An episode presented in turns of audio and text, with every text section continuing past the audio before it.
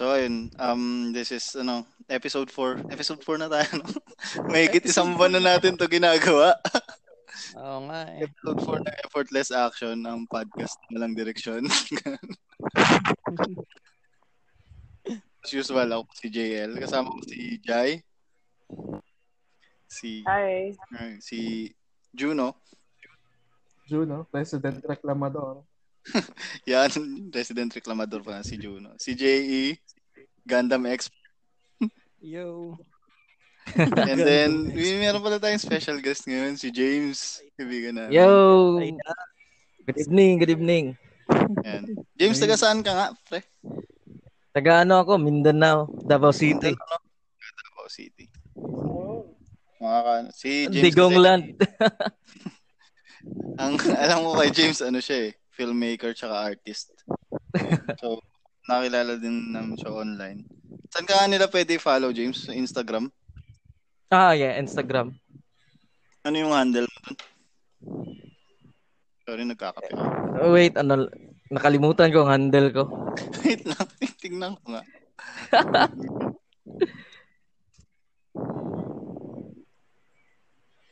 Sige, Ah, ano okay. pala, Sa em- IG. Emperor James D, ang handle ko sa IG. Ah, sa Instagram yan. Follow niyo po Ah. si James. Ah, sige. Emperor James D. Ay, pa-follow. Nandun yung mga artwork niya nakita ko eh. Tsaka siya rin pala yung nag-offer na gumawa ng logo ng podcast or ng ano, art, album cover ganun. Parang ganun. Yeah. Ayun. Anong ko? So, Ganda. Emperor James D. Nakita nyo, di ba? Ga- oh, ganda. Salamat, salamat. Teka, check ko pa lang sa... Galing yan.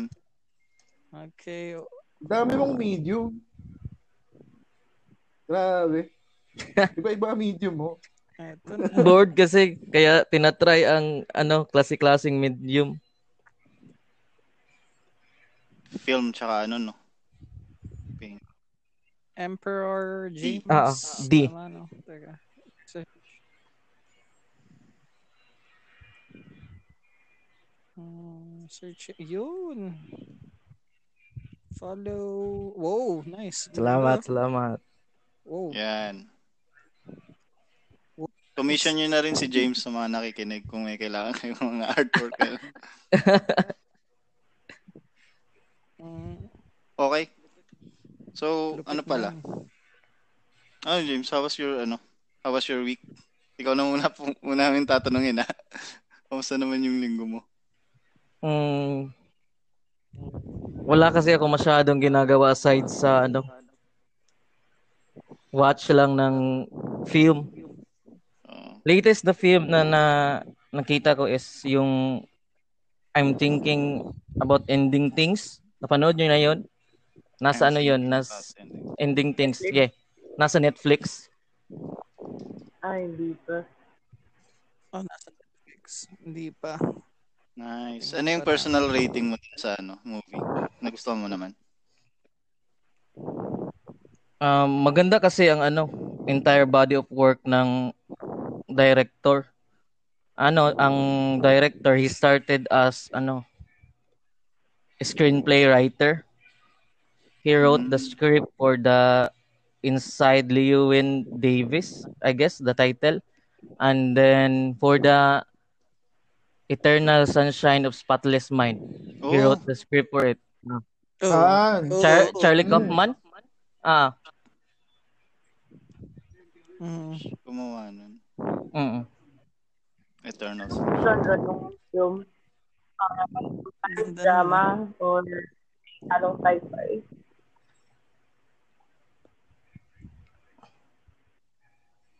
Sorry, Jay. Lapit mo konti yung mic. Hindi, pero I think tinatanong niya kung anong genre nung I'm thinking about ending things.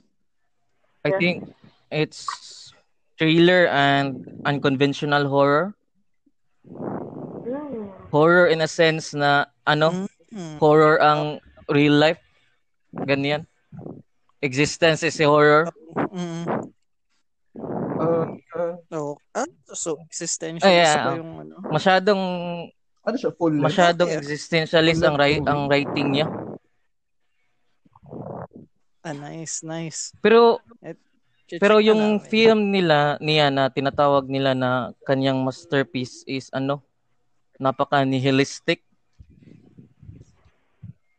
Ang title nun is Synecdoche, New York. I don't know how to read it, but the spelling is, Oo, oh, oh, sinek. Ah. Nakikita ko yung pinopost. Ano, Ah, ah, yan. Siya rin, I think it's his debut film. Mm. mm-mm. So, ayun. ang dalas ano ang, ang dalas kong makita nun dati tapos hindi ko na hindi ko siya ano hindi ko siya napanood pero yan ano no existentialist tapos horror hindi naman kamukha ng Mm, mother hindi. galit na galit ka dun eh, no? kasi kasi yung kasi yung mother ano eh pertaining to real life din eh real life horror kaya lang Pero yung horror na to yung, si J- sorry. I mean, wala siyang supernatural or mga mystical elements, ganun. Talagang Mm, real. Wala. Parang ano lang, parang may The, ho- the horror of living. may dream sequences ganyan. Mm. Mm. Ayos. I want to talk Okay. about it kasi ano polarizing ang ang latest film niya yung I'm thinking of ending things among the film groups na I'm in. Mm. Perhaps Anong polarizing? Mhm. anong may mga nagsabi na masterpiece yan, may nagsabi din na pretentious. Ganyan. Oo. Mm. Aha Hindi na makawala. eh. so Mm-mm. divided kayo Mm-mm. It's his first time na ano polarizing ah, ang opinion ng mga film sa kanya. Yung first time ni Charlie Mm. Kaufman makareceive ng ganyang ano, response. Mm, mm. I think because Mm. the film, one third of the film is is focused on dialogue. Dialogue and oh what's wrong with that? Sa sa car lang kasi sila. Ang premise kasi ng film is bagong bagong mag-girlfriend sila. I think six months sila na ay six weeks lang sila na couple. Tapos dinala ng lalaki ang babae sa sa farmhouse nila. Then almost entire of the film sa car lang sila nag nag converse walang masyadong ano mga other actions or development sa plot. Pero pero if if you're a writer you can see naman na napakaganda ng ng dialogues. You can see na ang plot points ng film is nasa dialogue. It is mas as ano as simple dialogue pero plot points na talaga yon I think it it needs a several viewing para mas ma-appreciate mo siya Mm. Pero yun yung personal opinion mo, it's a masterpiece. Regardless Yeah. ng sinasabi nila. ah ah. So ano naman yung argument dun against dun sa pagiging masterpiece niya? Ano yung mga sinasabi nila? Bakit daw pangit? Yung ano, dialogue driven talaga, yun yung isa sa mga main points nila. Yun ba? Oo, ang ano rin, sometimes kasi ang presentation is parang may mga force writing pero hindi naman kasi I think it was intentional para sa para sa ending. I can I can say about the plot kasi Mhm. dahil mari-reveal ang ano makaka-spoil ako. Mm. Ah, But- I understand. It's beautiful.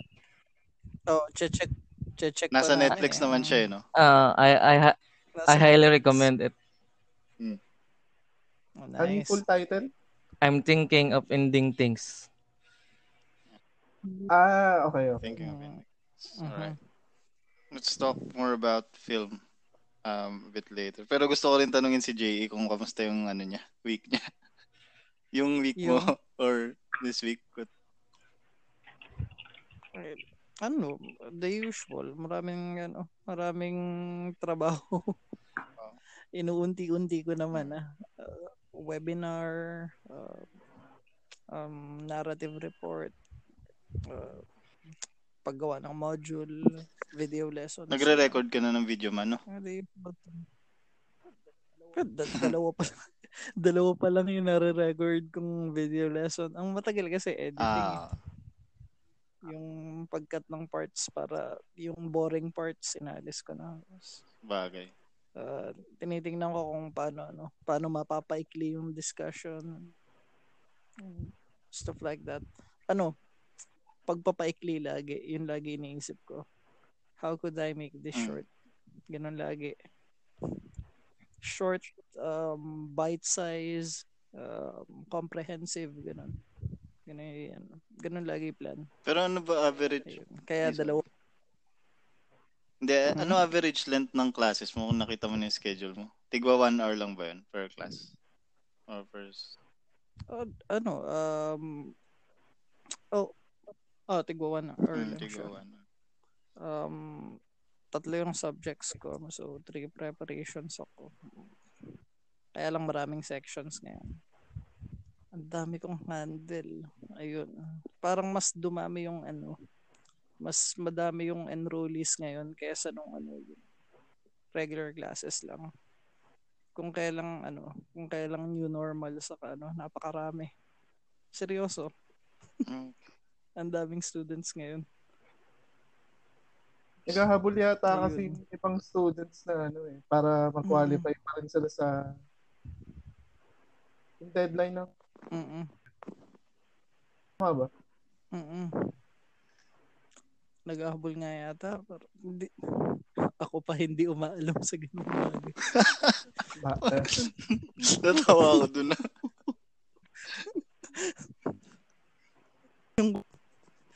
Hindi, pero ganun. Pero, nagulat lang ako. Ang dami na ngayon. Pero, okay naman. Ma-handle naman. Sa iba rin ganun siguro.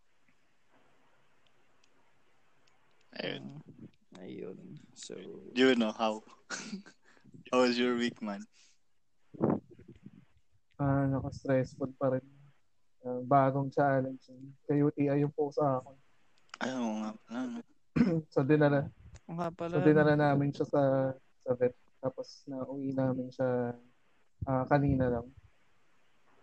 Ayan. Nice. So, umpisa akala namin kakaroon ng ano, operation para kasi nga may UTI pero nakakuha sa ano sa pinatatest. And under observation siya. Dadali na lang siya ulit sa October. Okay. Malapit lang ba yung ano, vet? Ay, October. Pwede, pwedeng lakarin. Mga 30 minutes, 15 minutes. Okay. Pero pag pabalik, nagta-tricycle na kami kasi matatagtag yung pusa. Ano siya nakuha sa diet. Yung, So may ano talaga na masyadong maalat for them. Uh, cat food na masyadong maalat para sa pusa. Eh, yung pusa ako may habit na ano, hindi siya umiinom ng tubig kung flowing water. So, ayun, Mhm. na ano, na da, mas naging prone siya. Kasi dalawa yung pusa ako, yung isa hindi naman siya, parehas lang naman sila ng diet. Hindi naman nang tinamaan yung isa kasi yung isa matao sa tubig. Ano yung puso, yung isa, hindi hindi umiinom kapag hindi Flowing flowing. Ah, water. okay. Gusto niya sa gripo. Mhm. Eh, sy- syempre pag ano, tulog kami or walang tao dito sa bahay, hindi siya makakainom kasi alam magbubukas ng gripo. Yun. Pusa. Pero naiuwi nyo na naman. So, okay now. Oh, kumakain na, masigla na rin. Mhm. Ano pangalan niya, Junes? And tulog. Bonnie. Bonnie. Get well soon, si Bonnie. Bonnie. Get well soon. Hi, Jai. Si Jay. Hi. How's your week, man? Ayun, busy sa pag-pack tsaka prepare for moving out. Oh, Tsaka, wait, ka. Tsaka, um, ah, never thought na ganun ka maraming kailangan i-prepare. Kasi before naman, before ako nag-move in dito, parang wala rin ako masyadong pinaghandaan. Gamit lang, lipat lang ng gamit. But, yun pala, parang maraming kailangan i-take account. Parang mas naging adulthood. Yung adulthood adulting. Yung mga bagay, parang kailangan ng check, kailangan ng mga requirements for clearance, medical clearance, etc. But isa pang highlight is um, I'm watching this documentary series sa YouTube on neoliberalism. So, Mm. ayun. Pero nandun pa lang ako sa intro. Mahaba siya kung ano eh, documentary.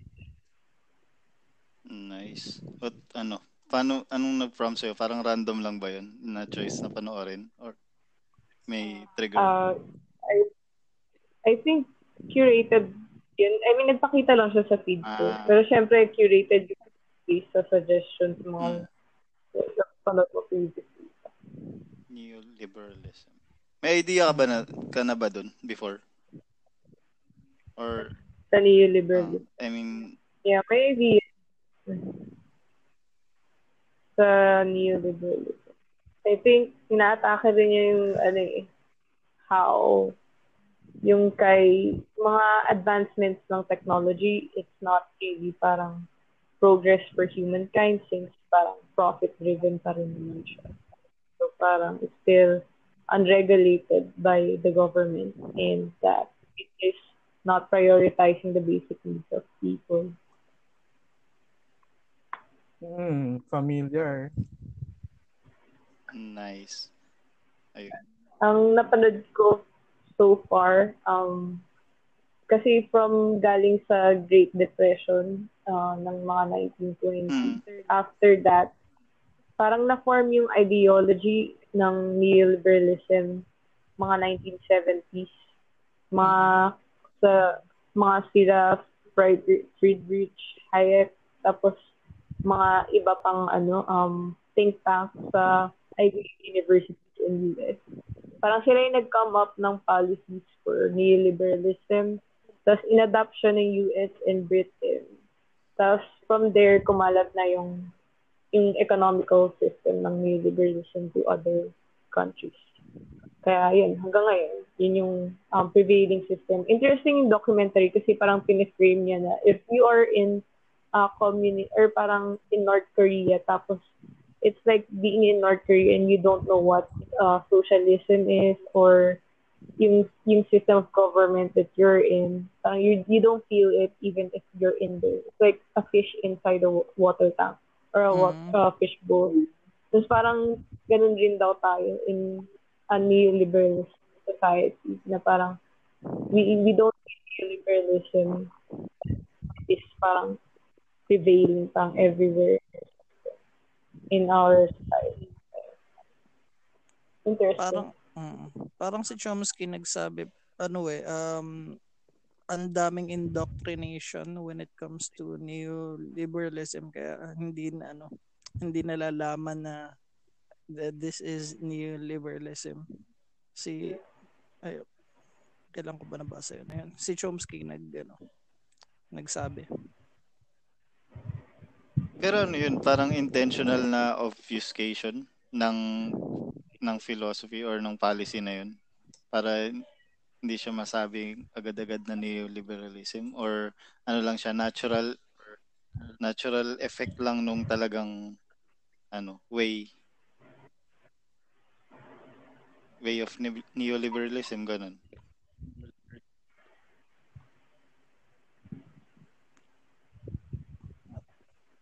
I think it's because, ano rin eh, like, pwede rin ako makorek on this, like, it's been that parang ganun naka-prevalent and in-depth yung pagkakalubog nung, nung sistema or ng policy dun sa system na hindi na rin nararamdaman Ah, ng everyday person. Ang person yung ko na. effects niya or that they are they are unconsciously promoting Ah, parang yung natural. ideology. Oo. Kaya parang, yun nga, I think helpful rin mga AD, no? Ni Jay. Parang nagiging atmosphere yung neoliberalism mismo no. Mhm. Atmosphere. Um, okay. Mm. Right. Neoliberalism. Okay. O, ikaw. Ikaw. ah. Nga pala, ikaw, Ano, ano this week? Ano kasi, ano yung sinundo ko si Step. So, yun. So, nanood lang kami ng ano, Black Mirror. Sana all. Rewatch. Black Mirror, tsaka ano. Ano ng mga series. Mga ganun. Tapos nakikisit in ako sa online class. Hindi, joke lang. Ayun ngayon. no? Ayun. Nag, ano rin. Hi. Hi daw. Yo. Ayun. Gusto mo makarinig ng live ng paghugas ng plato. Sorry, hindi niya na nagugas ka ano na eh. Hindi niya Hindi, naririnig ano? kasi naka-headset ako. Pangit. Oo, man. Ayun. So that's my week. And hey guys, anong mga gusto nating pag-usapan tonight? May mga topic ba tayo dyan? Oh, si James, mer Uy, oh. Ano pala, ah? 5 Gs Yeah? na tayo. Ano? 5 Js. What? So, um, ano ba? Ano nga pala yung, James, parang ano, kailan ka pala nag-start na, di ba gumagawa ka na ng films, tapos plano mo is ah, sumali sa isang film festival? I think. Ah, oo, ah, this, ano, this year for the Mindanao Film Festival. Yun. Sadly, ano. Pinopostpone ko kasi dahil hindi ko gusto ang idea ng virtual film festival. Gusto ko kasi na ano ang film ko dapat mapanood sa big screen. Siyempre, hindi sa ano, no? Sa, Oo. defeats the purpose. At ah, sabi nga ni David Lynch na bullshit daw ang mga tao na nanonood ng film sa cellphones nila. Ibang experience, ibang experience kasi daw basta basta sa big screen. Maganda kasi ang ano, ang sound effects basta sa sa theaters, no. Ganda ang visuals, parang mas immersive talaga basta big screen. Marami nga namang mga Mm. miss, no?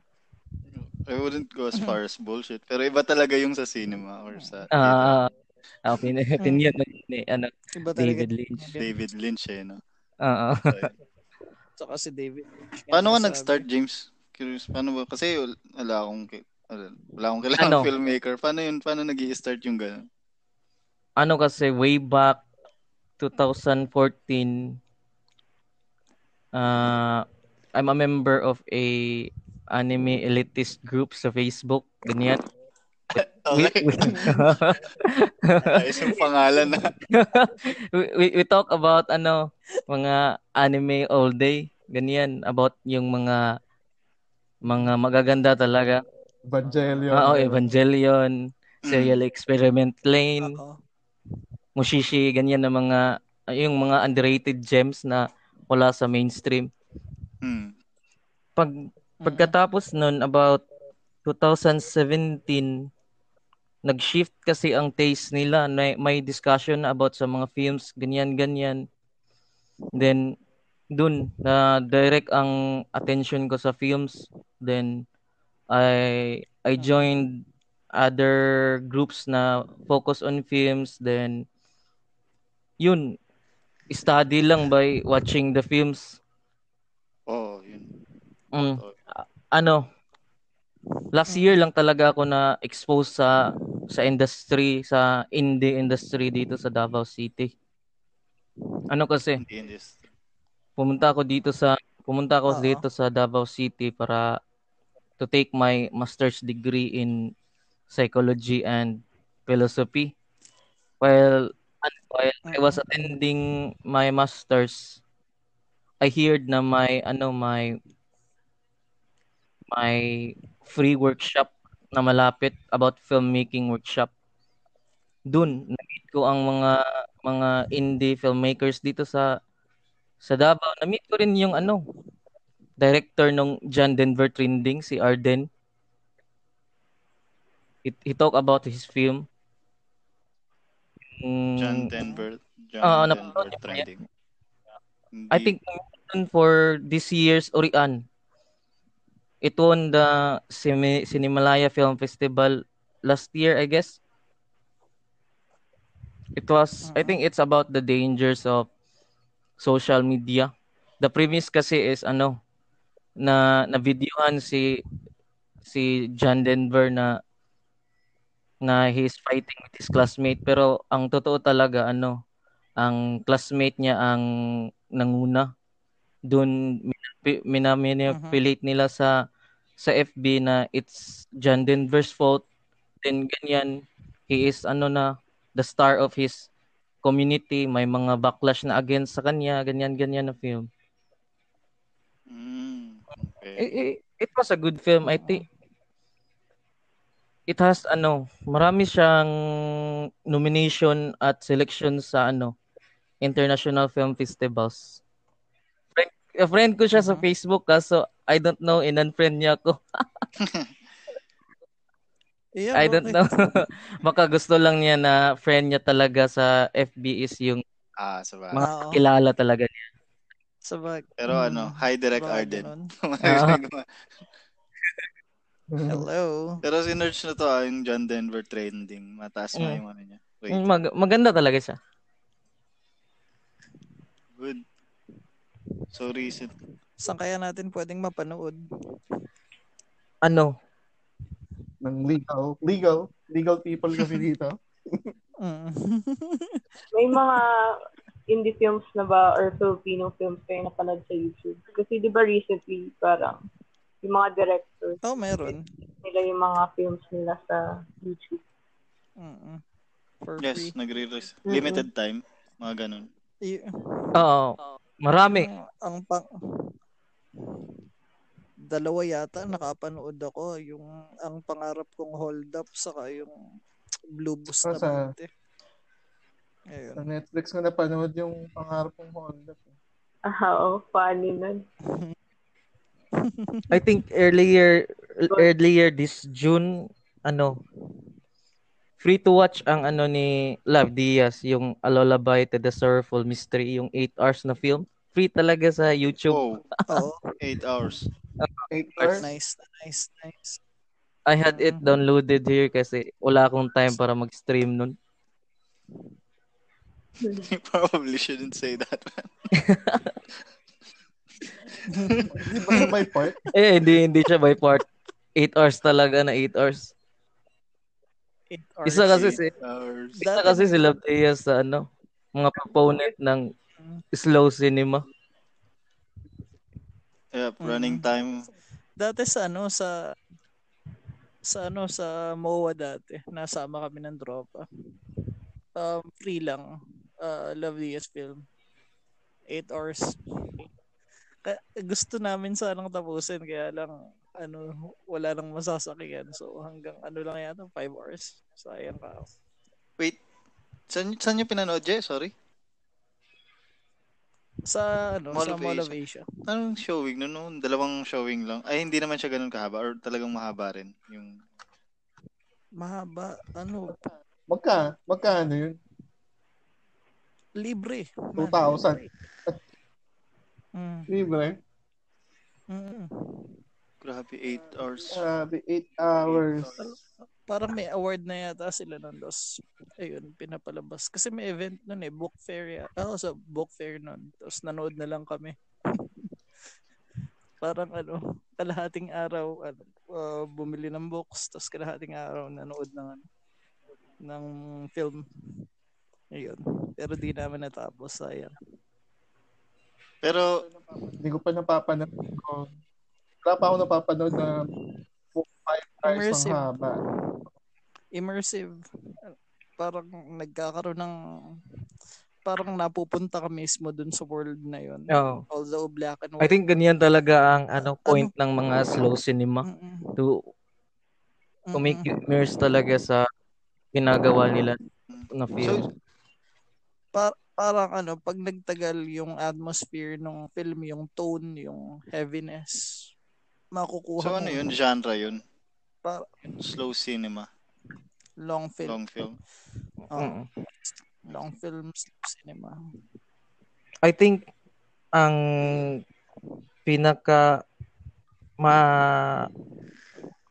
pinaka short lang na film na ginawa ni Love Diaz is yung latest niya na film ngayon, yung Lahi Hayop. Maliit lang ang running time. Wa- 167 minutes, 2 hours and thir- 30 minutes, I guess. It is Oh, parang oh, may shortest film. Maikli yun. Oh, ano? Maikli yun for, for Love Oh. Diaz, no? Yun ang pinakamaikli for Love Diaz. Actually, he he just won the Horizonte section sa 77th Venice International Film Festival. Mm-mm. Grabe siya. Galing eh. Pero ano ba? Um, 8 hours yung film, dire-diretso. Pero ano, if you think about it, minamarathon Oo. yung series, eh, di ba? That's true. Kinakaya natin eh. eh Siyempre, kaya rin natin yung sa ano, sa uh, slow Ganyan din yung cinema. ano eh, technique sa Kaya- writing eh, 'di ba? Kaya nauso ngayon yung numbered articles. Kasi so so yung yung pagbabasa ng mga long form articles is parang wala masyadong nagbabasa sa generation na to. So madaming Hmm. ano numbered articles sa eight Mm. things you need to know, mga ganun. Pati sa videos. May, may, may term kami dun eh. Kasi nag, nag-work ako sa, ano dati, sa ah, advertising ng social media advertising. May tawag kami sa listicles ang tawag. Ah, listicles. Tama, listicles. Ah, listicles. Mm. So ayun. Mas mas Right. digestible siya pag ano into parts. Hmm. Saka ang ano yun, ang parang ang pattern nun, yung first set, ah, parang ginagawa natin, di ba, sa traditional news writing. Ang pinakamalaman mo yung first first pa- paragraph. Pag nagli-listicle ka yung una mong paragraph is clickbait. Ah, ah. Yeah. Oo. Tsaka yung ano nun, yung, oh, yung unang-una pa lang nakagat. Para yung ano, yung habang lumalalim sila ng lumalalim sa liste, gusto nilang makuha yung talagang promise nung first paragraph. Ah. Parang ganun. So, ano talaga siya? ah, triangle yung pagsulat sa kanya. Walang, Mm-mm. yung pinakamalaman niyang detail yung nasa pinaka baba. Listicles. That's it. Okay. Any more? Jai? Wait. Do you have, Ah, do you have ah, something na sorry. gusto mong ano, pag-usapan or may topic ka bang? Um, oh, may naano si ano na ano eh, dun sa anime elitist. 'Di ba yung sinabi mo earlier, isa dun is yung serial experiment. Yeah, yeah. ah. Sobrang obscure nun eh, pero hindi siya ganun kaganda sa okay yung art niya, pero luma yung pagka yung animation style niya. Pero yung plot tsaka concept niya sobrang unique tsaka sobrang um ano ba? Sobrang surreal, parang para siyang ano, paprika. Ah. I think my my my Ah. period sa anime industry na kino-compromise nila ang animation at art para sa story centered. May may tinatawag kasi Mm-mm. silang ano yung yung creator ng Serial Experiment Lane. May tatlong classics Mm-mm. talaga siya na nagawa. Tinatawag nila nung Abe trilogy. The first is Technolize, Serial Experiment Lane, and Haibane Renmei. And Haibane Renmei was inspired by Murakami's Kafka on the Shore. I know, no. Hardboiled Hmm? Wonderland. Oh, oh. Oh, nice. Mm. Interesting. Nice, nice, nice. That kami. Mamaya mak mamaya man makakalimutan ko na yung mga titles. Send mo na lang. Hindi go on. Sige, yun? About. send ko na lang sa iyo, bro. ang mga titles. Mm. Oo. Vague na rin kasi sa akin ang plot dahil it was like five years ago and yung mga anime na yun nap- napaka-slow.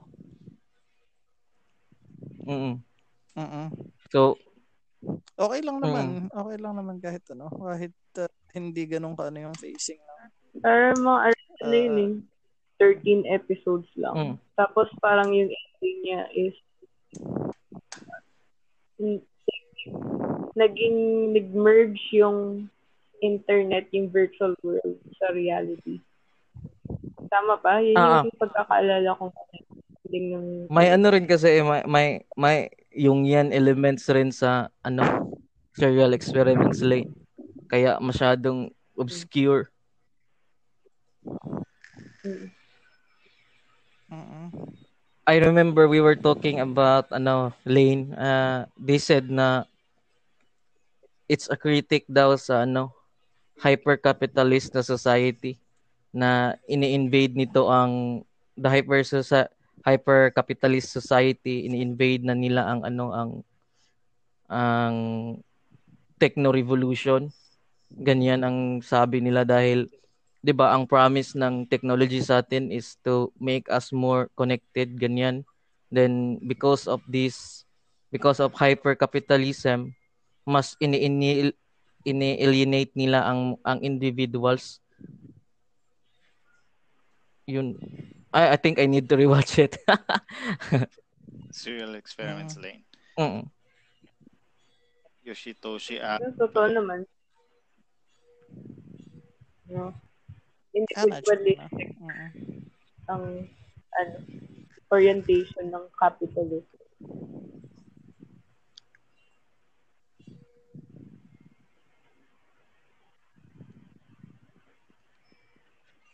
Speaking of internet,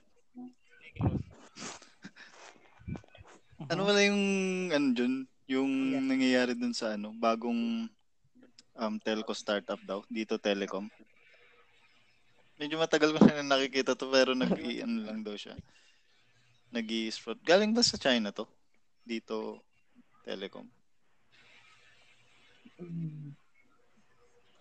It's, sure. uh, yun ba yung Um, Chinese Disney- Sorry, ano yan?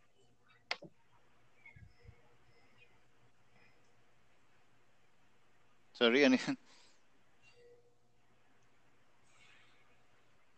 know. Um, Para kasi siyang bagong ako din. Yeah.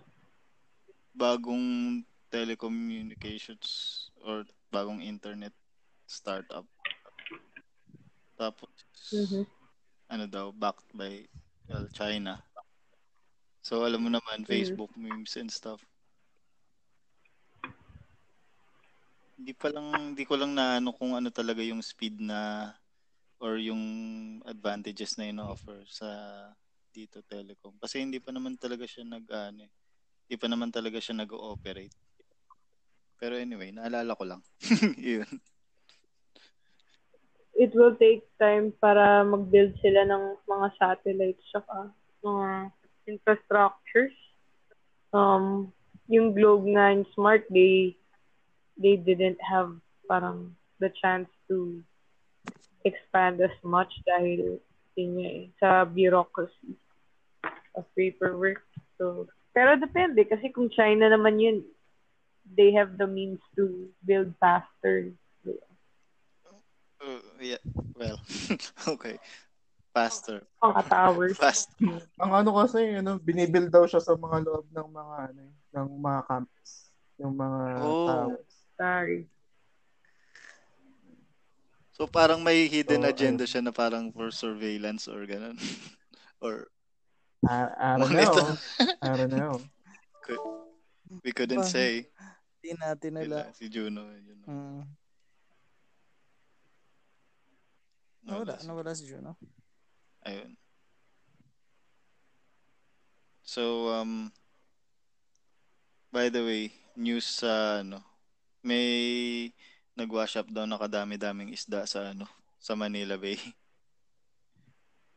Well, one one Mhm. camp is saying na ano daw. um, Disconnect ako. oh, ayun, no, nakabalik ito, na si Juno. don't attack. Ayun, Oo nga, no? I'm about to expose. Sorry, sorry, sorry dito. Sorry, sorry sa ano. Huwag niyo po kaming atakehin. Pero anyway, Pasensya na, po. hindi na po kami magsasalita about it. We don't know your ways po. Bago ako na bago ako na disconnect. Magsasalita Sorry, Teka, bago ako mawala kanina. I'm about to say that. oh my God. Nadidisconnect, nadidisconnect din ako. Man, nagre-record pa lang tayo. May nakikinig na. What's this? Number one fan. Oh my God. Okay. Anyway, may mga patay na isda sa Manila Bay. Sabi ganun. Kaya, bago ko na-disconnect, I was about to say na, search ako about dito kasi konti lang din yung alam ko Oo. sa kanila. Good friend from dito. Oh. Na, ano, tapos napansin ko na ano, parang trend lately kung nagbubukas kayo ng Wikipedia pages ng mga mga hot topic na ah, sila Duque, sila Roque. Makikita mo yung mga Wikipedia, Wikipedia pages nila bagong edit. Mm. Tapos pag tinignan pag tinignan mo kung sino yung nag-edit sa kanila ng profile nila. Oh. Walang Weird. ano man? Ah, walang, Walang profile. profile. Parang katulad nito, ah dito last edited, IP address lang yung nakasulat. Ah. Hmm. Interesting. Mm. Ayun lang. Yun lang masasabi natin. Interesting. Hindi mo alam kung yung nag-edit is authoritative ba or yung ano yung mga admin ng pages na ano eh, Pilipinas weather update ganun. Shout out. Shout out sa Pilipinas weather update. Pero hindi ko alam kasi kung ano eh. Ah, 'di ba parang may parameters din para makapag-edit ka ng Wikipedia page? Meron. Eh, em,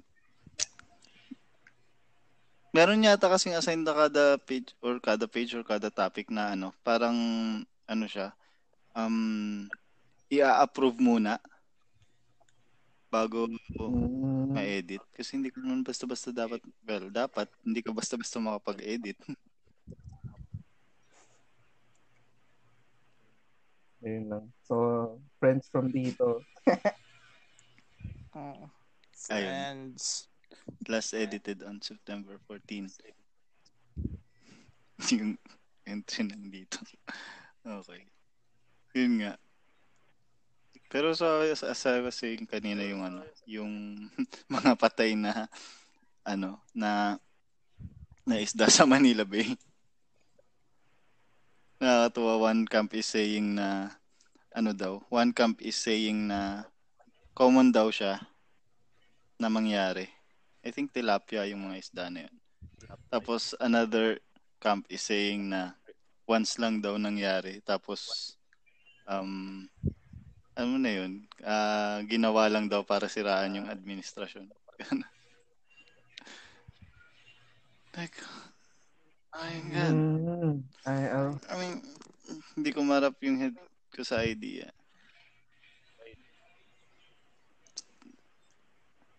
And Um, ewan ko, kailangan ba natin gumawa ng kakasira? yung ko, Di ba sila na gumagawa? I mean, yung ano kasi man, yung, yung caption kasi ng isang ABS-CBN news article, sabi, ayon daw sa mga, ano, nandun, ang cause daw ng pagkamatay ng isda is like, um, dahil sa mga dumi ng mga establishments, ganun. So, ah pabago-bagong climate. So, kung sasabihin mo na first time pa yun, first time man yun nangyari, Mm. ano namang mga establishments dun eh. 'Di ba? Tsaka yung climate mo. So parang mas kapanipaniwala yung nagsasabi na ano na ah, hindi lang siya isang beses na nangyari. Kasi matagal na naman yung establishments na nandun. Kung establishments pa talaga yung cause. Pero there's ano merong ano doon. May bagong factor doon sa Manila Bay, 'di ba? Na Mm. kailangan nga. i-consider yung yun nga, yung white sand na ginawa nila, Dolomite. dolomite. Dolomite. Mhm. So it's just weird na makapag-formulate ka pa ng ng argument na like yung mga pinatay na isda is a move to tarnish the name of the administration. Parang ganun. Tsaka, Oo. ayun. Ang flimsy nun ah. Far-fetched nga eh. Ayun. So, in-invite ko lang ulit si Juno. So, yun lang naman yung nakita ko sa newsfeed today. Ah. Ano ba? Ano pa kwento ko? Mhm. Ay, yung binasa ko. Wag na, boring. Kwento pa rin, pero ano yun man? Boring. Anong title at least? Ayos ano. Um, anthropology and linguistics ni ano good enough. Tapos naging akong fanboy pagkabasa ko nung pagkabasa ko ng ginawa niya. Hmm, research niya. Ano lang. Ano um, ano yun? Um, language natin. Um, uh, the vocabulary that we use is divided into iconic and non-iconic symbols. Ayun. Sabi sa inyo, nakakatamad. Ako tinatamad. Okay. Iconic and non-iconic symbols. Yung iconic symbols, yun yung ano, yung may kinalaman sa anthropology, sa culture. Halimbawa, nagsabi ko ng ano, ng say particular term, weeb. Mm. Sinabi kong weeb, iconic yun. Bakit? Um, may delimitation. Pag sinabi kong weeb, um, it's of course exclusive to a particular circle. Halimbawa sa atin, sa anime community. So, nag introduce siya ng culture. Nandun yung limitation niya. May, may, may delimitation lagi yung vocabulary pag iconic siya. Okay. Ayun. So, And- iconic symbols. Um, ano ba example niyan? Totem, um, basta specific. Words which are specific. So, iconic symbol siya. Pag non-iconic siya, um, ala siyang, ala siyang pinapatungkulan or na ano na particular group um, basta ginagamit siya in general like leaf, stone, so on and so forth. Pero pwede rin siyang maging iconic based on say the context based dun sa pinag-uusapan. Ayun. Um ano ba yung discussion na yun? Uh, para ano yun? Para malaman yung ano kasi from words of course we get um, we get to know cultures Mhm. ang ano lang naman ang basic premise lang naman ng ano niya ng discussion niya um culture can never be separated from language and language can never be separated from culture they are Mhm. interconnected ayun Mhm. language is culture yun yung gusto niyang sabihin kaya favorite ko na siya isang pangalan niya pa good enough good enough Nakikita mo ang pinupost mo yun eh. Yun talaga yung pangalan niya, no? As in, Mm-mm. real surname niya yun. Good Oo. enough. ayun sa ano siya sa anthropology saka sa linguistics Mm. si good enough ayun Ano yung first name niya ulit? Ward. Ward, Ward good enough. Si Ward good enough. Galing ang galing. Akala ko na ano meme lang ang last name niya. Da- Good enough name, talaga. good enough talaga yung last. Ang galing. Hala ka, sinabotage yata si Juno ng dito. Hindi siya makakonect. Wait lang ah. I-invite ko lang si Juno. Pero I mean, okay lang. Go on with the discussion. Yun. Wala rin si Joy. Patay. Oh. Isa-isa na. oh no Oh my God! Sorry dito. Ay, hindi. May, ano, na, may meeting pala si Joy. ah may meet okay Ah, may meeting pala si Joy. Kasi ano, nag-work siya. Uh Pero yun, invite natin si Juno.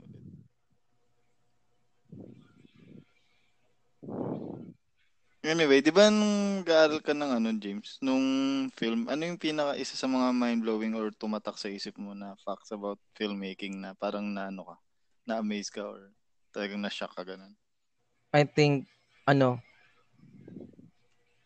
it's Andrei Tarkovsky's view on films. He think he thinks or he says na film is sculpting in time.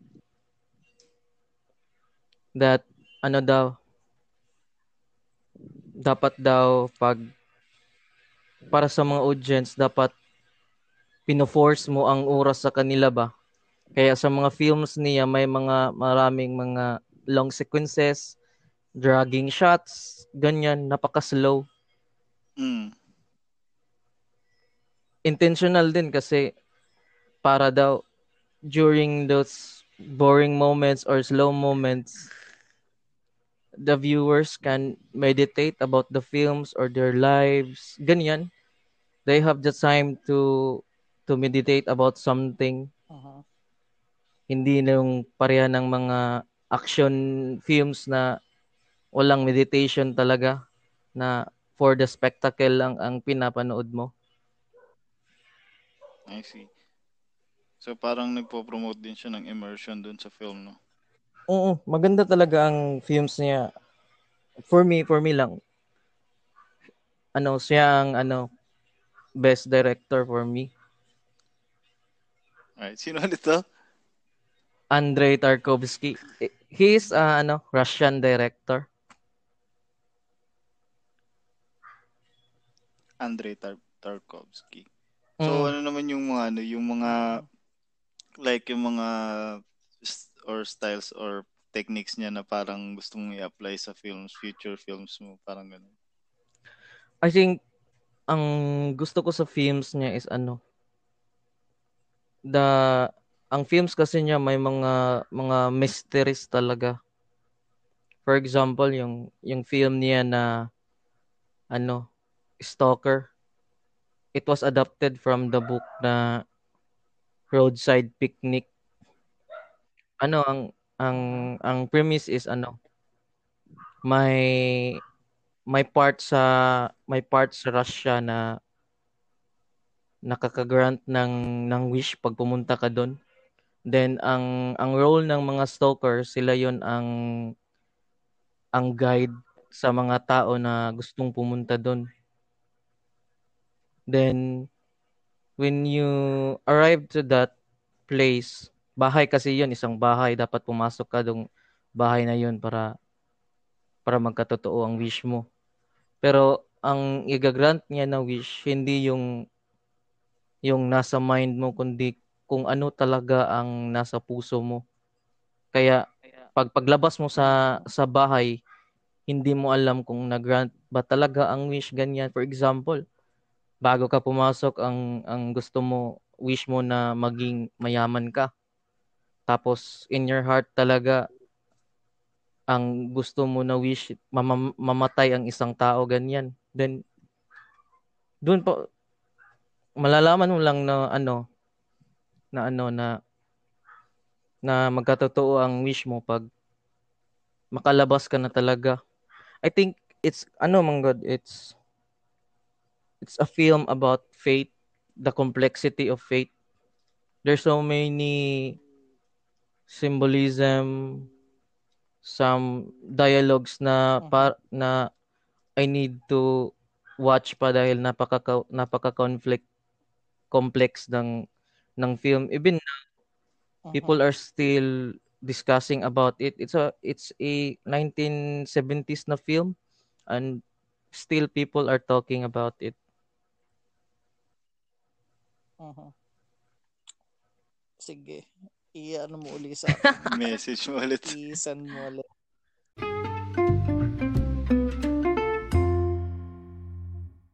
Sorry, we Diba? got to take an intermission saglit.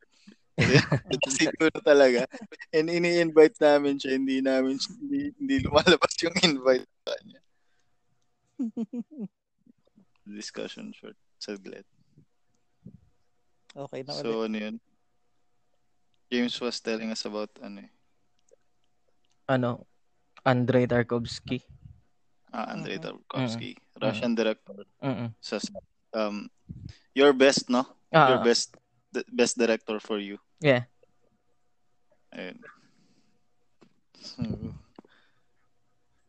that's that. Titigilan natin yung pag-uusap tungkol sa mga internet companies. Sabi ganun. Oo. Maganda yung service Maganda, nila. maganda. Oo. So, Oo, Super ganda. lipat lipat na tayo sa kanila oo. ano ba? Ano ba MBPS? Parang By the way, na, nakita, last week pa to or last last week, kaya lang nakita ko ano, nakita ko si Army tsaka ibang bands nagpo-post ng tributes sa Route 196. I think important na lugar siya for ano musicians na hindi ko pa napuntahan siya. Pero ayun. Um, marami yatang bands na nag-start doon sa Route 196. I mean si Juno kasi may pumunta sa gigs dito. Napunta mo na yun man. Um, nakapunta kami doon.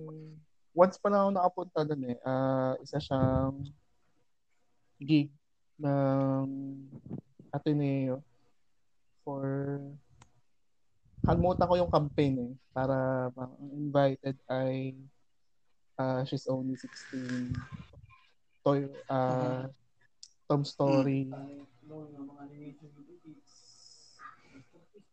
Saka kalimutan ko ibang banda. I'm sorry pero magaling din yung ibang mga nagpuntang banda. Ayun um ang alam ko din sa history kasi ng root ano eh, madami nga nag-start na banda doon. Sa, ang dami na rin kasing mga similar na venue na nagsara na din, diba? Uh, before then. So, parang doon yung naging center. Alam ko, most sarado na rin. Tama ba? Marami na rin. Tsaka hindi rin naman nakapagtataka dahil sa current na situation. Which is, pero ano, syempre Kaya, nakakalungkot pa rin talaga. Hmm, ano kung... Ay, yung ano, yung ano pala, yung book sale, parang they are going online. Mag-online na yata. Isa sa mga sale. resulta din yun. Mm-hmm. Yan. Book sale. Delivery uh, fee na lang on top. Shout, shout out pa rin doon sa ano, click ng ano, uh, book sale Cubao. Nakakala niya na ako ko yung isa niyang libro. Kaya tanong ko lang kung ano. Wala kasing ano, uh, ano kasi nakakita ko ng elements of style uh, na, na book na walang walang presyo. Kaya tanong ko, ano, um, kuya magkano to? Tapos walang wala kasi siyang presyo. So para siyang nag-aalit, hinahanap ko sa tapos sabi. Sabi kasi naka-bundle yan dito. Ginano niya. Tapos yung sinasabi niyang naka-bundle is a magazine about cars. Elements of style sa magazine with cars magka-bundle. Kalayo. Na, sobrang inis ko eh. sobrang inis ko ni-report ko yun sa, uh, sa, sa Facebook. sa Facebook lang mo kami. Grabe. Gara eh. Gusto ko lang naman bilhin yung elements of style. Kasi nga, it's element of style. Naka-bundle uh, kasi. Ah, sir, naka-bundle yan kasi dito. Huwag niyong inaalis. pa, pa, paano na paano na naka-bundle yun? Maliit lang, 'di ba? Yun yung ano, maliit lang na ano na version yung Oo, maliit lang na version. Yung third size. Um, Oo. Tapos yung kasama niya talaga is architecture magazine yata. So pag binili mo siya ng bundle, parang 70 pesos lang naman. Pero mm-hmm. nabusat, nabusat ako. Hindi, hindi ko na binili. Ang weird. Sir, saan nyo nakuha yun? na ganun ka pa tuloy. Pwede, that's pala, that's pala sinabi ko sinabi. Ay, ang libro ko nga pala to. Dala mo.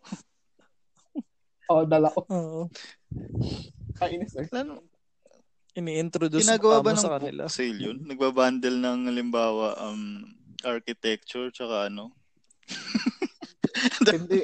Naisip ko. Yung malabo. Eh, eh, it, hindi ba?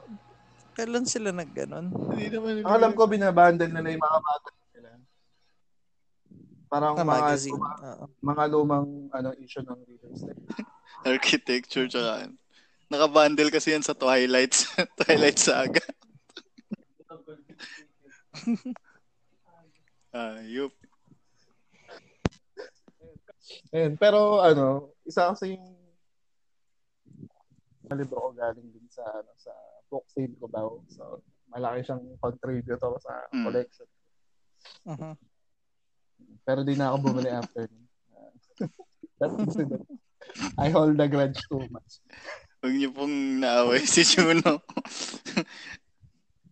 Shout out pala sa ano sa book sale ko ba. So alam niyo na na ano, you lost a customer. At kung bakit. Doon galing yung ano ko eh, mga, mga Dan Brown kong libro halos. Mm. Man, parang 35 lang may nakukuha ko dati. Oh, 35. Wala pang 100. May Memories Ah. of Geisha yata ako doon. Parang 50 lang yata bili ko. Ang pinaka Saka, lang nabili ron 10 pesos. Ano ang ano pa tawag dito? Charles Dickens. Charles Dickens 10 pesos eh. oh, talagang ano eh, dapat ta, ano, eh, magaling ka lang tumiming kung kailan sila Mm. ano, may Timing lang. bago. Kaya ang laking ano talaga ng book sale sa ano sa collection sa mga nagko-kolekta ng books tapos like, on a budget kasi nung ano college pa ako nung madami pa akong time magbasa book sale din talaga yung takbuhan eh mga crime thriller Oo. mga tig si 50 benching ko lang eh ilang nobela na yun Mm. Minsan makakatsyempo ko pa ng Mm. manga. Mura. Mm. Ayun. Doon ko ya ano yun Wala yata. wala si. Jay Oh. Subst- substitute substitute lang mabait na po kami Kukuha. Huwag din na po kami ano. Pero yun nga, ma, ano din, ang, ang dami ko din na collect na libro galing sa sa sa book sale nung medyo decent na lang din yung trabaho ko sa Family mga brand yung libro. Oo. Oras. Ayun. Ay, niisip ko pala kung ano, James. Mm. Kung yung mga director ba gumagamit din ng parang equivalent ng ano, pen name sa authors. Like hindi totoong pangalan yung ginagamit nila. Um, Ah, may nabalitaan ka bang ganun or hindi naman? Like mostly wala naman. wala naman Ay, totoong pangalan. Uh, talaga. totoong palangalan talaga nila. Pero I'm sure may may ganyan sa ano indie na side. Mm, Mm. I think Like, ang, ang I think ang pinaka mysterious na misteryoso na director ngayon is Tomi Wiseau. ah, hindi kasi sumikat siya dahil sa The Room eh. Oo. wala kasing alam kung ano talaga ang totoong pangalan niya, kung sa Ah, okay. uh, lumaki, ilan ang kanyang edad, ganyan. Minamanipula kasi niya ang ano background niya. I think it's a form of marketing naman sa the room niya. Oo. Pero ano, may background talaga siya sa ano, sa film or nag-study siya sa ganun. Na-confirm ba yun or hindi rin alam? Hindi rin alam. Questionable kasi rin ang budget ng The Room. I think the budget sa The Room is 6 million dollars and when you look at Tommy Wiseau's ano, financial background, ano, hindi, hindi siya makaproduce ng 6 million talaga dollars. So, produce kasi yung The Room. Hmm. Mm.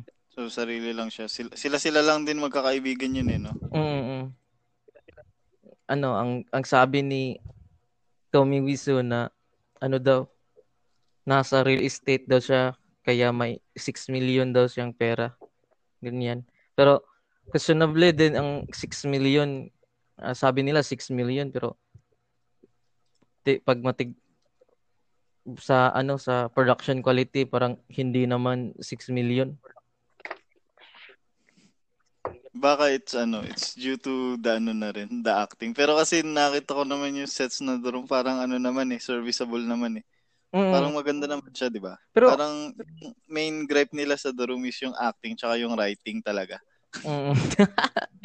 ah, pero ano, nakita ko si si Tommy Wiseau sa sa YouTube na nag-breakdown siya ng isang film. Ano? Magaling, magaling tagal, talaga siya. I don't know lang bakit ganun ang presentation ng The Room. May nagsabi na may mga tao na marunong magsalita ng ganyan-ganyan pero hindi Mm. marunong sa actual talaga. Parang theory siya tapos in practice di niya magawa ganun. Oo, aga. Uh, Galing siya sa theory. mm Pero eh, alam ko siguro madami din siyang kinita sa Room eh kasi napaka yung ano siya eh, so bad it's good naging Oh, cult classic. film, di ba? Ah, ah, cult film. Tapos merong pang viewing parties na hinold sa US, iba-ibang lugar. Mm, may- fans ng The Room, ironically. May Blu-ray version pa. oh, kung ano-ano pang mga merchandise yung Mm. sa So bad, Tommy Wiseau. Pero kung ikaw, kung ikaw magkakaroon ng director name, babaguhin mo ba pangalan mo? Or if kung ipapabago nila, may naisip ka bang pangalan? Ah, oo. Ay, uh, hindi ko gusto i-reveal dito. Ayaw mo muna rin. Ah, ah. Ikaw, Yun- Junes, kung bibigyan ka na ng ganun, ano, pagkakataon na, like, your director name. Mm. Ano ako si Ultimate Director. Pakawalan ko yun. Director Z. Ah, Hindi, pero may sasabihin ka, James, eh, no? Before that. Sorry, nakat ko ata. Wala naman yun na. Tapos na yun. Ayun na, okay. Ano- Hmm, ano ba ano nangyayari? Basta sa mga creative works ko, may may pseudonym talaga ako at pag ano, pag pag normal lang, ito talagang pangalan ko. Hmm, James Damascene. Ah, Puti nawala yung mga kasama natin. kinuha na ng It's dito. happening. Kinuha na ng dito. So, yun. In-invite ko sila ulit. Ah. Yeah, ten- What the hell?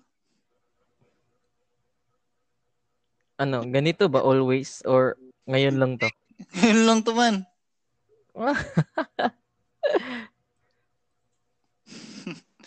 so weird.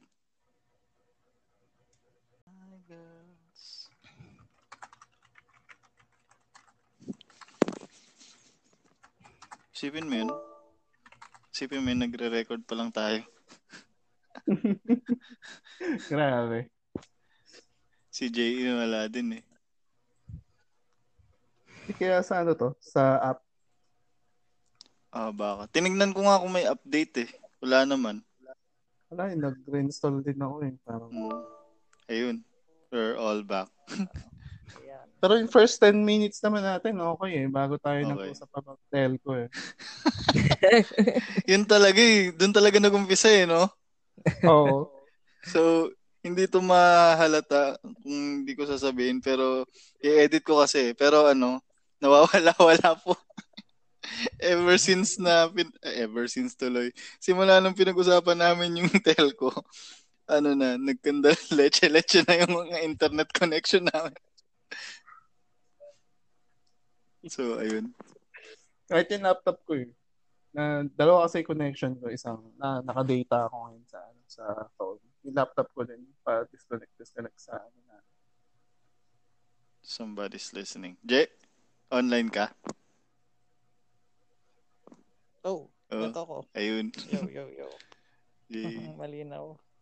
So, ano, um, ano, Nakailang we were just, ano, we were just talking about, ano, yung kung anong maging director name. I will reveal ni James yung sa kanya eh. Si, si Juno, ano, ultimate director. Oh, ultimate director. Set Tapos of ako si Director Z. Pero ikaw, Jay, kung magkakaroon ka man na, ano, magiging director ka or filmmaker, babaguhin mo pangalan mo or Mm. ah, ako ba? Teka. Babaguhin. Hindi siguro. di na. J.E. Santos pa rin. Stuff. Directed by J.E. Santos. Mm. Ganon. Ba't nga ba? Ah, hindi ko na talaga babaguhin. Ako din baka mali to.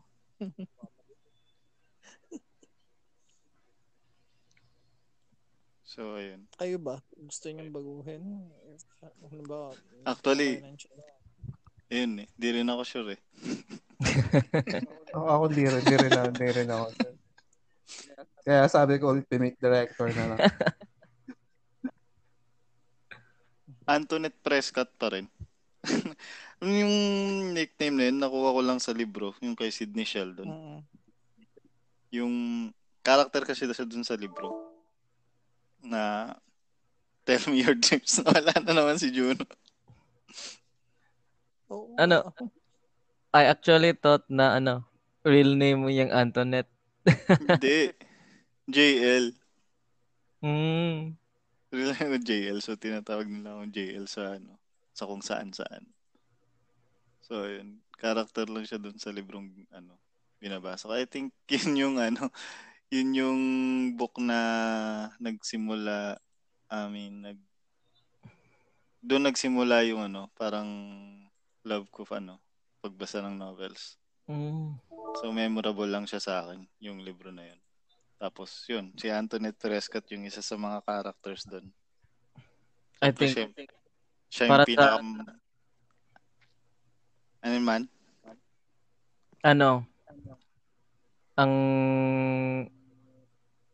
ang reason talaga sa akin na rin pa na na I discovered my love for books is kasi ano talaga Haruki Murakami. I Mm. think Mm-mm. Yes Norwegian Wood. I think Norwegian Wood is the first novel na natapos ko talaga. Gateway talaga yun. Ah, O gateway Ah, yung ano Gateway yung ang Norwegian. Norwegian. Si, ano si, regular sa show si ano, si Murakami. Regular siya sa podcast. Mm. Not an episode goes by na hindi na mention si Murakami. lagi, lagi talagang. Murakami, kaya Murakami, if you're listening, give us free stuff. Legit merchandise. Norwegian merchandise. Norwegian Wood. Pero anong favorite na Murakami mo, James? Ano? Norwegian Wood yung first na nabasa mo? Ah, oh, pero ang Favorite favorite mo? ko is Hard Boiled Wonderland and the End of the World. Hardboiled Wonderland. Mm. Yan. Kung bibigyan ka ng chance na gawing ah, gumawa ng film adaptation ng isang ano Murakami book, anong pipiliin mo? Yun, Hard Boiled Wonderland. Hardboiled Wonderland pa rin. Mm, I'm I'm actually thinking na kung kung paano ko i-approach yung ano niya. Paano ko i-adapt sa screen, 'di ba? Dual dual narrative 'yun. Mm-mm. Dual narrative siya pero the way pagbasa mo, parang walang break, parang parang continuous ang flow. Pag sa ano kasi pag ano kasi pag sa film kasi ano, difficult siya i- i-adapt kung kung paano gagawin yung dual narrative. Ang challenge doon kung paano may translate sa ano sa sa image. ah, format. sa format ng film. Mm. ah, pero Speaking of that, ay, sige lang. eh, ano, ano, ano, may, I think way back 2018 or 2019, may, may magandang adaptation na film na from Murakami's short story. The the short story is ano, The Barn Burning and it was adapted by a Korean director Lee Chang-dong and the Oh. film is Burning the title it it's very beautiful Mm-mm. you can feel in the film the magic of Murakami talaga. The director was able to translate Murakami's writing into imageries. Galing, that's a that's a compliment ah. Kasi Mm-mm. kung matatranslate mo talaga yun sa ano, Wala ba nung burning sa ano sa Netflix? I think I think wala. Oh. Tinorrent ko lang yan. hindi ko alam kung ano yung ano eh, yung talagang cost nung pag-target sa internet natin. Pero actually maganda talaga 'yan. Yung adaptation for Norwegian Wood, no.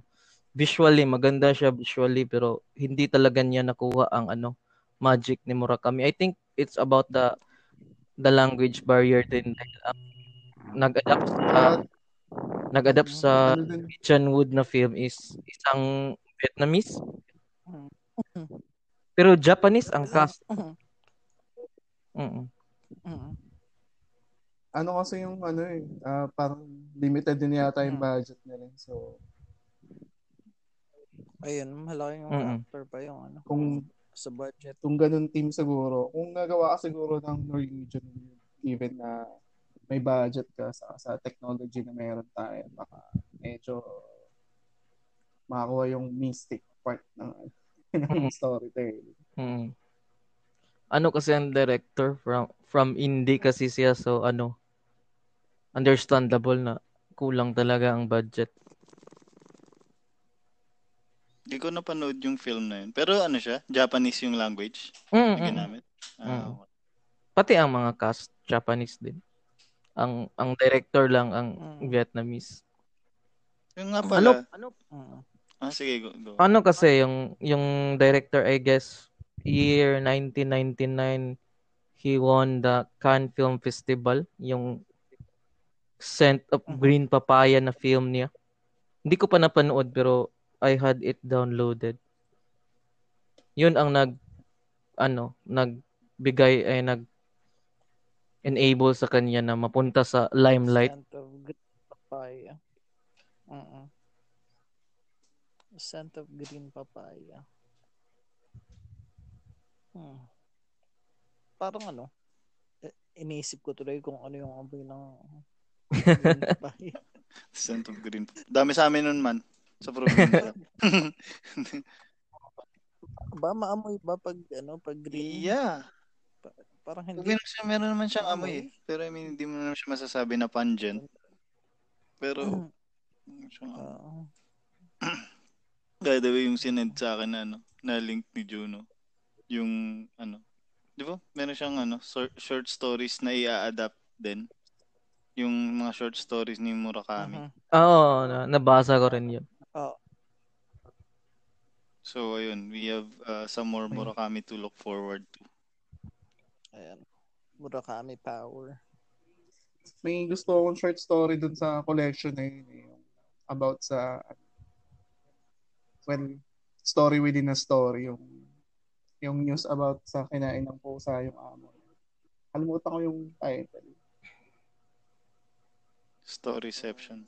Ah, Laging ganun si laging may ganun si Murakami. Story within a story. story within a story. Sa ano, ang dami eh, sa 1Q84. Oh, Ang dami niyang ganun. Hindi ko pa nabasa. grabe yung 1Q84. Ah, oh, sige, no spoilers. Ganda nun. Baka, baka yun ang maging, ano, um, big inspiration mo man pag binasa mo na yung 1Q84. Seryoso. Oh, Di ba parang tayo- magandang ilagay sa film yun. Di ba sci-fi yan? Ah. Mm, Oo, kind of. Mm. Pero ano, mas, mas, mas, I'd prefer magical realism. Mas, mas pa, Mm. swak pa rin siya dun. Parang realism with sci-fi elements. Yun na lang. Kasi parang isang, well, one or two aspects lang yung may consider kong sci-fi. Pero more on mystical siya. Kasi yung ano, yung yung sci-fi niya ano eh, Hmm. subtle eh. Yung sci- sci-fi element niya, subtle siya. Um, eh, ano siya, um, what's the word I'm looking for? Um, implied siya, implied. It's not explicit. Basta ano.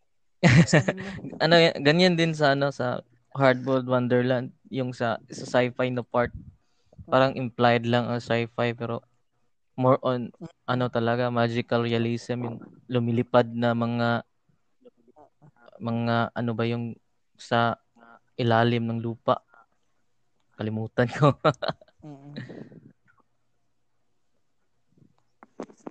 Sige, sige.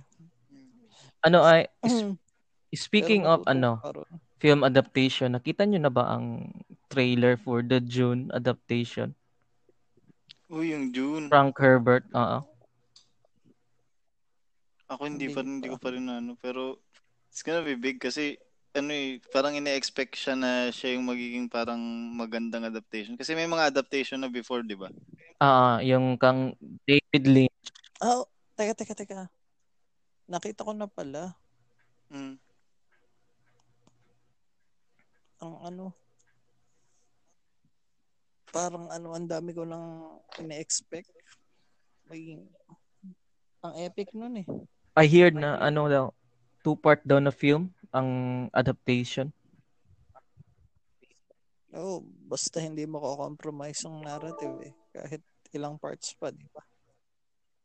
Oh, wala na naman si Junes. Medyo Yun- nag-act, nag-act up ng talaga yung internet niya. Yun Pero rin sige, ang ano, lang. Oo. yun rin ang problema ng adaptation ni David Lynch sa The Dune, yung time talaga. Mm. I heard na gusto ni. Lynch na 4 hours ang film pero gusto ng mga producers na 2 hours lang yun. Oo, kasi ano, Nakapa pangit ng mga profit. ang pangit ng edit at dinisown talaga ni David Lynch ang ano, The Dune. Mm, He always Mm-mm. talk shit about it. Eh paano ano, profit based yung ano, yung reason kung bakit uh, gustong Mm, paikutin pero dito. pero before David Lynch may attempted to adapt the Dune 10 hours na film. Mm. May documentary about it. The director Putik. is Alejandro? Jodorowsky. He's a surrealist Oh. director, filmmaker. Chilean filmmaker. Parang North close dun sa... siya. Eh, gusto ko yung comic book, yung graphic novel nun eh. Jodorowsky. 'Di ba ang artist niya si Mobius? Mm. Oh, si Mobius. Ano Doon niya na doon niya na meet si Mobius sa ano sa product sa pre-production ng The Dune. Inano, recommend sa akin nung ano, Maganda ang ensemble ng ng ano ng crew ng Dune ni Alejandro Jodorowsky for music. Oo. He chose Pink Floyd and Magma for the music. Imagine Magma and Pink Floyd for a 10-hour Dune film. Ano, Ang familiar, familiar din ba kayo sa sa artist ng for the Alien na Alien na series? Ah, si ano, si, wait, wait, wait, wait. Pangalan mo, pangalan mo. Ah, he's H.R. ano Giger? eh. Oh.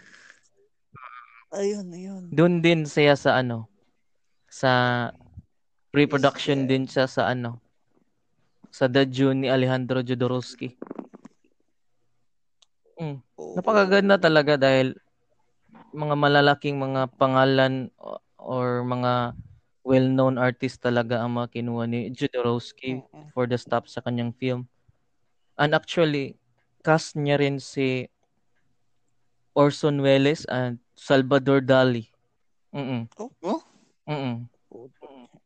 Puro, puro, puro ano ah.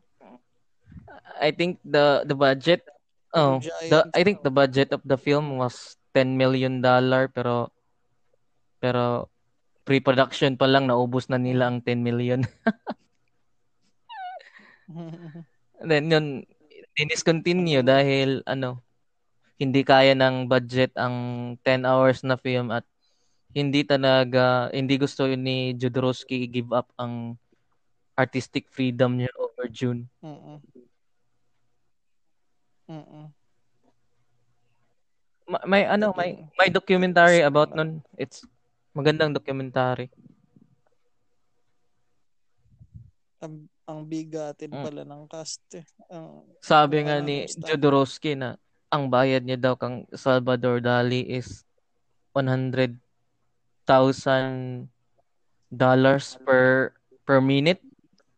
Yun ang bayad niya wow. Para lang na para lang mag mag-act si Salvador Dali. At kang I think Orson Welles na na time is retired na and Jodorowsky promise him na promise him ng isang restaurant doon siya doon siya kakain. Mm. Oo. Mahilig kasi ng mahilig kasi kumain si Orson Welles, makita mo naman sa kanyang katawan. Ano Oo. kasi yung ano eh. June eh. Parang ano siya eh. Um, napakalaking franchise niya for the sci-fi people tsaka sa fan. Kaya Mm. importanteng Um, justice Mm. yung ano, yung adaptation. Oo. Sa tingin niyo magwo-work yung June kung if it's Mm, I think-? Yes. You think it will work? I think okay lang. it's best kung series talaga siya. Oh, parang I think it would be Oo, better. kasi ano, yung pati yung sa Mm. budget nila, di ba? They'll be prepared. Pero yung Sa isa sa mga sci-fi adaptations, Ah, eh, since adaptations na naman, yung gusto kong ituloy nila, ano, A Hitchhiker's Guide to the Galaxy. Mm, mm. Yun lang. Para isang pelikula pa lang kasi yata nagawa nila. If, if mm, may, isa lang. may na-miss ako. Pero isa lang yata eh, no? Yung early 2000s na ano, film. Oh. Tapos it Mga didn't classics. age well. Si Martin Freeman pabida doon. Mm. Yung ano, ah, John Watson siya, ano, Sherlock na, ano, sa BBC Sherlock. Oo. So, yun. Oo. David Lynch. Eh, si, ano, si Cronenberg ba? Gusto niya ba si Cronenberg? Ah, ano, maganda naman ang mga films ni David Cronenberg. Ang- Ang latest na Oo. film na napanood ko niya is ano yung si Robert Pattinson ang bida. Ah, ay, hindi ko pa napapanood It's- yun. Nakita ko lang as Amy. It's a ano, it's a critic about capitalist society. Mm Ay, okay. Papanoorin ko. Ang una ko napanood kay ano kay Cronenberg The Fly. Mm, 'di ba no, well known siya sa ano, sa body horror. Mm-mm. Oh, ayun, ang title pala ng film na yun is Cosmopolis. 2012. David Cronenberg. Okay, sige. Check, check ko. Ang gara ng ano ni Cronenberg eh, no? Ang gara ng aesthetics. Ah, gusto ko rin ano yun, basta body horror si ano si John Carpenter. Napanood yun na ba ang The Thing?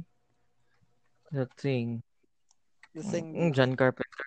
Ang Mag- maganda na ano, body horror. Mm, mga Ayan. Dumadami yung iyaano mo sa akin. Yeah. Hindi ko pa natatapos yung ano eh, The Man in the High Castle eh. Ang ganda. Ako ng- di pa ako nag-start ulit. So, ayun. Daming Dami, ganap eh. Solid yung Man in the High Castle. Sino namang bandera? Saka five seasons. Nakakita ko yung ano nun eh, yung unang-unang parang iconic na nag-hit sa akin yung flag ng United States na may swastika instead of stars. Di ba stripes tapos yung imbis na stars ang nandun is swastika. Oh, Sa ano, sa interview ron, sa interview ron, ano, after daw ng ano, after ng ano, taping, uh, yung ano, yung props nila, swastika and the other stuff, sinusunog nila. So flag burning. Eh meron pala tayong ano nag na, well, hindi siya flag burning. May mga nagpupunit pala ng bandera ngayon. oo. yung yung beef ng Philippines at Korea. Cancel. happened there? Sino pong may ano dun? May background dun. And it's a stupid thing kasi parang sa TikTok ata nag-umpisa yun eh, no? Tuloy, naging silang ano, naging meme template sila sa ginawa nila.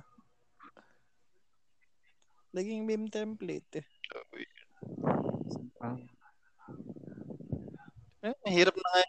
ma- maisipan naman. Parang mahirap na i-take seriously yung mga ganong issue ngayon kasi mostly I think yung mga papatol yung mga medyo yung mga na, nakakabata. Mm. Mm-mm.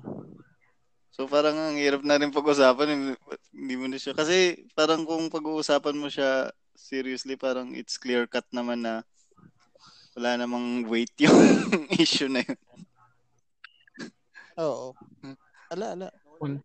Nawalan ng weight. Well, wala nang way. So, yun lang. Pero believe lang din ako dun sa ano, yung nabasa kong comment na ina-expect daw ng Korea na masisira yung Pilipinas. Pero yung reality pala is nagkaroon pala ng memes. Ginawa lang memes. So that's one funny thing I got out of it at least.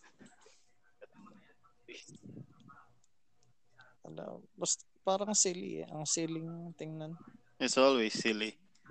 Di ba? It's very silly. Wala naman si Junes. Ah, teka, hanggang anong oras lang ba tayo? um, yeah, we should, I think meron pa naman tayong 20 minutes. It's okay. Okay. Nice.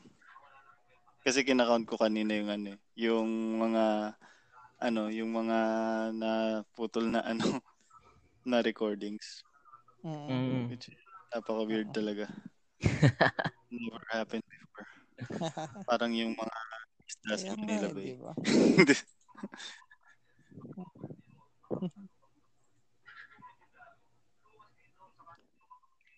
Ah, Ano, may, may, binabasa ba kayong ano? Manga? Mm. Ah, teka. Ano nga ba? Crossbone Mm. Gundam. Gundam pa rin. Sa ano, ayun, natapos ko yun, no? yung Baki. Mm. Mm, Son of Baki. Ogre. Mm. Tapos ko yung Baki Son of Ogre, tapos yung Baki daw binabasa ko, kaya lang, masyado nang silly yung Baki daw, eh. Ni-revive nila si Musashi Miyamoto. Ah, ganito ka, yun ano, um, klinon si, ano, si Musashi. Kumuha ng ano, um, DNA sample dun sa ano niya, sa corpse ni ano, Musashi Miyamoto. Tapos nung ano nung after let's say several months nabuo na yung ano nabuo na yung katawan ni Musashi Miyamoto parang 30 something Musashi Miyamoto at his prime Mm. ganun. Ngayon hindi gumagalaw. Bakit? Walang ano wala raw soul, wala raw yung soul ng, ng cloth. So ang nangyari, tumawag ngayon ng ano ng psychic. Tapos tinawag yung kaluluwa ni Musashi Miyamoto Bumalik. pumasok dun sa clone body. Ayun. Yun. Baki Yeah, yun. ay, Baki silly naman. We're talking Yeah. about Baki. I thought martial arts lang yan. Baki yun. Kaya nga. Parang nung ano, nung binabasa ko, what? Ano, I I remember an anime I think way back three years ago. Ano, Ace Attorney ang title about Whoa. uh, Is it ano? Wait, si wait, wait, wait. Si Phoenix Wright 'yan. ah ah ah. I Oo, love that. Phoenix I Wright. dropped the anime kasi I think early episode may may babae na kaya niya ring tumawag ng mga espiritu. At- No. Tumawag siya ng ano para mag-witness. Mm. Actually man, ang silly nun kasi ganun talaga ganun talaga siya. Oo. Hindi kasi siya ano eh, ang source material niya is a video game Mm. Ah, sa. DS. Ano Phoenix kasi? Wright Ace Attorney. Hindi Ano- hindi ko siya I mean hindi siya made for anime yung storya na yun. mm, So, de-defend ko lang yung Ace Attorney. Kasi gusto ko yun eh. ah, I mean, yung yung game na yun, um, Oh, sa game nga naman. yung premise niya is um, namatay yung ano, parang isang friend ng attorney na yun. Tapos, um, natira sa kanya is yung kapatid. Dalawa sila, magkapatid. Tapos, lawyer din yung namatay eh. Tapos, yung isang ano niya, yung yung kapatid ng namatay, yun yung naging ano ngayon, katulong ngayon ni Ace Attorney, 'di ba? mm, Tumatawag siya ng mga ano, para siyang medium. ah, Yun, para siyang medium na pero well executed siya sa game kasi yung game naman kasi ano eh, parang ano, um courtroom drama yung dating. Tapos kukolekta ka ng evidence, ganun, pe-present mo. I think Ayun. it's my it's my fault naman talaga dahil I expected a ano serious talaga na na na ano attorney attorney stuff ganyan. Oh, no. Mm-mm. Hindi, hindi siya. It's Hindi, hindi. Ang silly ng game na yun. Parang it's fun lang na ano. Pero hindi talaga siya serious na like about sa law, ganun. mm, okay. I'll I, I'll pick it up. Sa ano. Hindi, pero ewan ko man ha, kung maayos talaga yung anime na ano. Pero yung game kasi niya, ano, madaming fans din yun. na turn up din kasi ako dahil ano ang studio na ano nag-adapt ng Ace Attorney is Studio Din. They are known Oh. for the low quality Ah, oo. animation ganyan. Ah, Mm. yun yung sumira sa Fate Stay Night eh. Mm. Mabuti na lang na inadapt ng UFO table ang Ah, potable. Pero may magandang anime ang ano, ang Din. I think way back 2017. Ano, ang Mm. title, Rakugo. Mm. Mm, it's about yung sa sa old times sa Japan na mga ano sila mga storyteller ba. Mga story Mm. storyteller sa mga teatro ganyan, may mga audience sila. Napakaganda. Oo. parang parang story within a story ganyan but multiple stories then those stories have significant ano meaning sa mga characters ganyan then Mm-mm.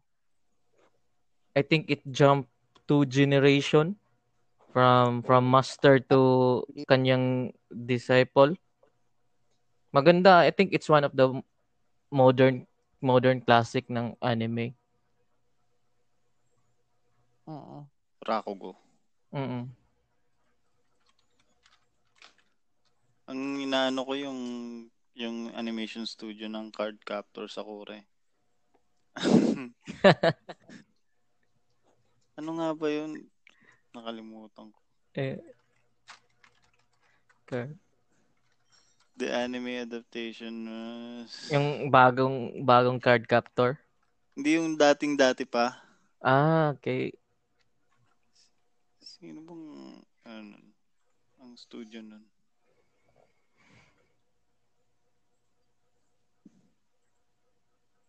Anyway, yaan mo na. so, ayun. So, ayun. Um, I guess, parang... Hmm. Wow, Mm. 30 minutes na pala. So, ayun. Oh. Nawala si, ano, Juno, no? nawala nga si Jones eh. Should we wrap?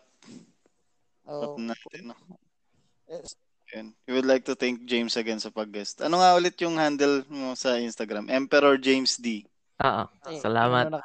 Aspiring filmmaker and um, art enthusiast, artist. Ah. So, ayun. I hope naging ano, may mga natutunan kayo sa ano, shinare ni James Ah. about film Ah. and um, this may not be the last time na i-invite namin siya sa show. So, Oo. watch out for that. Ang So- dami nating ano, napag-usapan eh. Nawala si Juno. So, ayun. Si Jai, ah, may meeting rin kasi Mhm. work. So, yun. Thank you for listening. Episode 4 of Effortless Action. This has been JL. Si JE. Yun. And And ito- si James.